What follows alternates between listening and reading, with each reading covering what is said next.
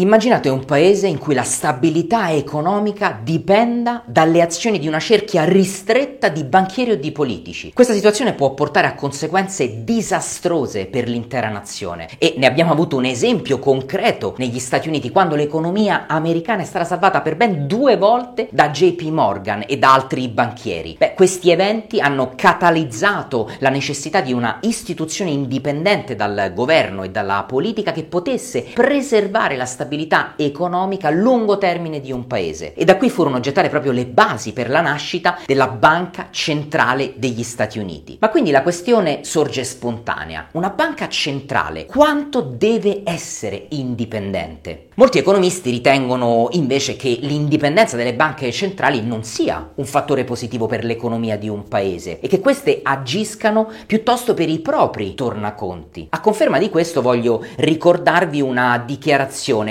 di qualche anno fa di Donald Trump 2018 quando alla presidenza degli Stati Uniti ha aspramente criticato la Federal Reserve definendola pazza, poiché attraverso l'aumento dei tassi di interesse stava rallentando la crescita economica. Un'altra feroce critica alle banche centrali è stata mossa in un white paper del maggio del 2016 dal titolo Il lato negativo dell'indipendenza. L'analista di Pinco ha affermato che i banchieri centrali sono impazziti con tutti gli interventi di di allentamento monetario. All'interno di questa pubblicazione si sottolinea come più di mezzo decennio di acquisti di titoli di Stato e di riduzione dei tassi da parte delle banche centrali abbia portato ad aumentare il debito e a gonfiare eccessivamente i mercati finanziari. La più grande critica rivolta verso l'indipendenza di una banca centrale riguarda però la sua trasparenza. Molte volte le azioni intraprese dalla banca sono completamente inaspettate, anche se questo è stato limitato con l'utilizzo della cosiddetta forward guidance. Non tutte le banche centrali sono indipendenti, mi vengono in mente alcuni esempi di come certi governi politici abbiano effettivamente influenzato il sistema monetario quando hanno superato i propri vincoli di bilancio e finanziando tale deficit attraverso la stampa di nuova moneta, ovviamente portando come risultato quello di un'eccessiva svalutazione della valuta e innescando un ciclo di iperinflazione. Pensate all'Argentina, all'Ungheria, allo Zimbabwe, L'esempio forse più vicino a noi è quello della Turchia. Per anni il presidente turco Erdogan ha fatto pressioni sulla banca centrale per far abbassare i tassi di interesse, motivandola come lotta all'inflazione solitamente si fa esattamente il contrario. Gli effetti sono stati disastrosi. C'è stata una grandissima svalutazione della lira turca e l'inflazione è arrivata a livelli altissimi. Considerate che oggi si trova al 40% e di recente la banca centrale ha aumentato i tassi portandoli al 15%. Per capire quanto sia importante l'indipendenza di una banca centrale, facciamo un passo indietro e vediamo quando sono nate le banche e che ruolo effettivamente ricoprono. Secondo molti le banche centrali sono da poco parte integrante del panorama economico mondiale, balzano subito agli occhi esempi della Fed che è nata circa 100 anni fa o della BCE che il primo giugno ha festeggiato il suo 25 compleanno, ma non è così perché la storia delle banche centrali viene da molto più lontano. Premesso che le banche esistono da quando sono nati gli scambi e la produzione, le banche centrali esistono da circa 3 secoli. Si sono sviluppate in Europa dopo il XVII secolo, inizialmente erano banche dei sovrani, ma in seguito sono diventate le banche dei governi. La prima è stata la cosiddetta Old Lady, ossia la Bank of England, che è stata creata nel 1694 dai sovrani inglesi. La sua creazione era finalizzata a gestire il debito pubblico necessario per finanziare l'espansione coloniale e commerciale del Regno Unito. Durante i primi anni di esistenza sembrava che l'unico compito della banca fosse quello di garantire garantire la copertura delle spese del sovrano. La banca inglese aveva anche un suo modello organizzativo che si basava sulle compagnie private nate dalle province olandesi. Un esempio può essere ricondotto alla Amsterdam Wisselbank, nata nel 1609 che svolgeva un ruolo chiave nel facilitare gli scambi commerciali. La nascita delle banche centrali segna anche il passaggio dalla moneta metallica controllata da sovrani e imperatori alla moneta legale emessa dalle banche negli interessi degli stati nazionali. La Bank of England è rimasta legata al governo in realtà fino al 1997. Dal 1800 anche nel vecchio continente nascono la Banque de France, la Banca di Francia, il Banco Spagnolo e la Banca d'Italia. Le banche centrali si sono affermate in Europa come entità incaricate di gestire la moneta e il sistema bancario al fine di garantire lo sviluppo economico sostenibile attraverso investimenti sia privati che pubblici. Diversa la situazione negli Stati Uniti dove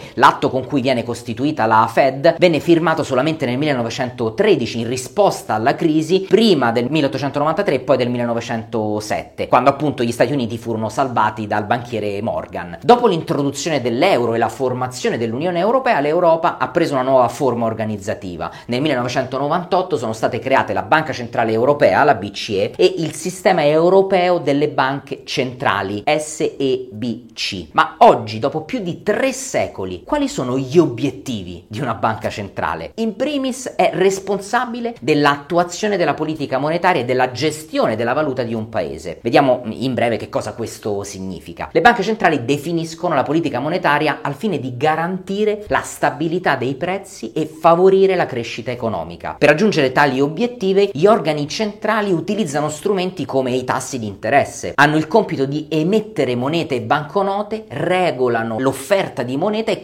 controllano la quantità di denaro in circolazione. Iniettano liquidità nel sistema per consentire a famiglie, imprese e governi di effettuare transazioni. Inoltre si occupano della stabilità dei tassi di cambio e gestiscono le riserve ufficiali di valuta. Supervisionano il mercato interbancario, garantendo il rispetto delle leggi e monitorando i sistemi di pagamento nazionali per assicurarsi il loro corretto pagamento. Le banche centrali forniscono anche liquidità alle banche commerciali in caso di problemi di solvibilità. Lo abbiamo visto più volte accadere nella crisi finanziaria del 2008 e anche durante il Covid. Oltre ai prestiti interbancari, queste possono ottenere liquidità dalle banche centrali in cambio di garanzie come obbligazioni pubbliche. Ciò consente agli istituti regionali di coprire le loro esigenze a breve termine. Come abbiamo visto, la banca centrale di un paese ricopre un ruolo fondamentale per la stabilità e la crescita economica. È importante che ci sia dialogo e coordinamento tra la banca centrale e i governi per garantirne appunto la stabilità,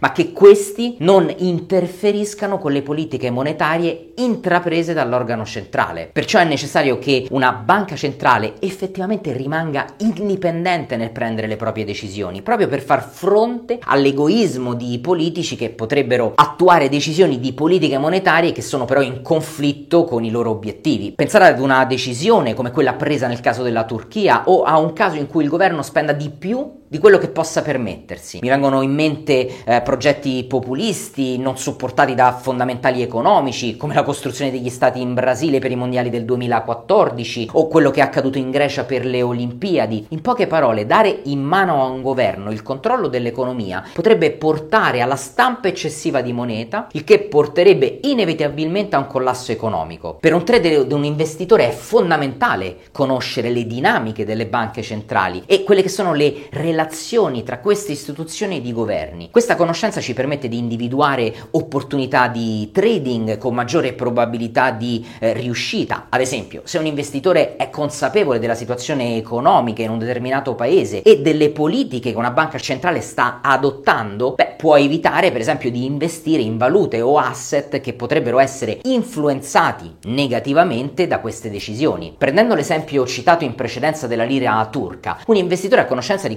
dinamica, avrebbe probabilmente evitato di investire in questa valuta, magari avrebbe potuto pensare di andare short, ovvero di vendere la lira turca, considerando appunto la debolezza e l'instabilità economica che si stava verificando in Turchia. Insomma, le banche centrali influenzano la crescita o la decrescita economica, hanno il potere di far esplodere l'inflazione o il potere di abbassarla e tutto questo ha ovviamente un impatto sui mercati finanziari. Per questo ogni trader ed ogni investitore deve capire questi meccanismi e deve comprenderli per cercare di crearsi il vantaggio statistico più alto nella propria attività ed è quello che facciamo tutti i giorni. Qui su questo canale, nelle dirette alle 13.30 di Trading Today e quello che faccio e porto avanti nel mio sito www.marcocasario.com dove eh, trovate corsi e guide gratuite che vi spiegano meglio come usare le, la macroeconomia nella vostra attività di trading o di investitore. Vi ringrazio per essere arrivati alla fine di questo video, lasciatemi un like, iscrivetevi al canale, noi ci vediamo prestissimo, buon trading a tutti, ciao!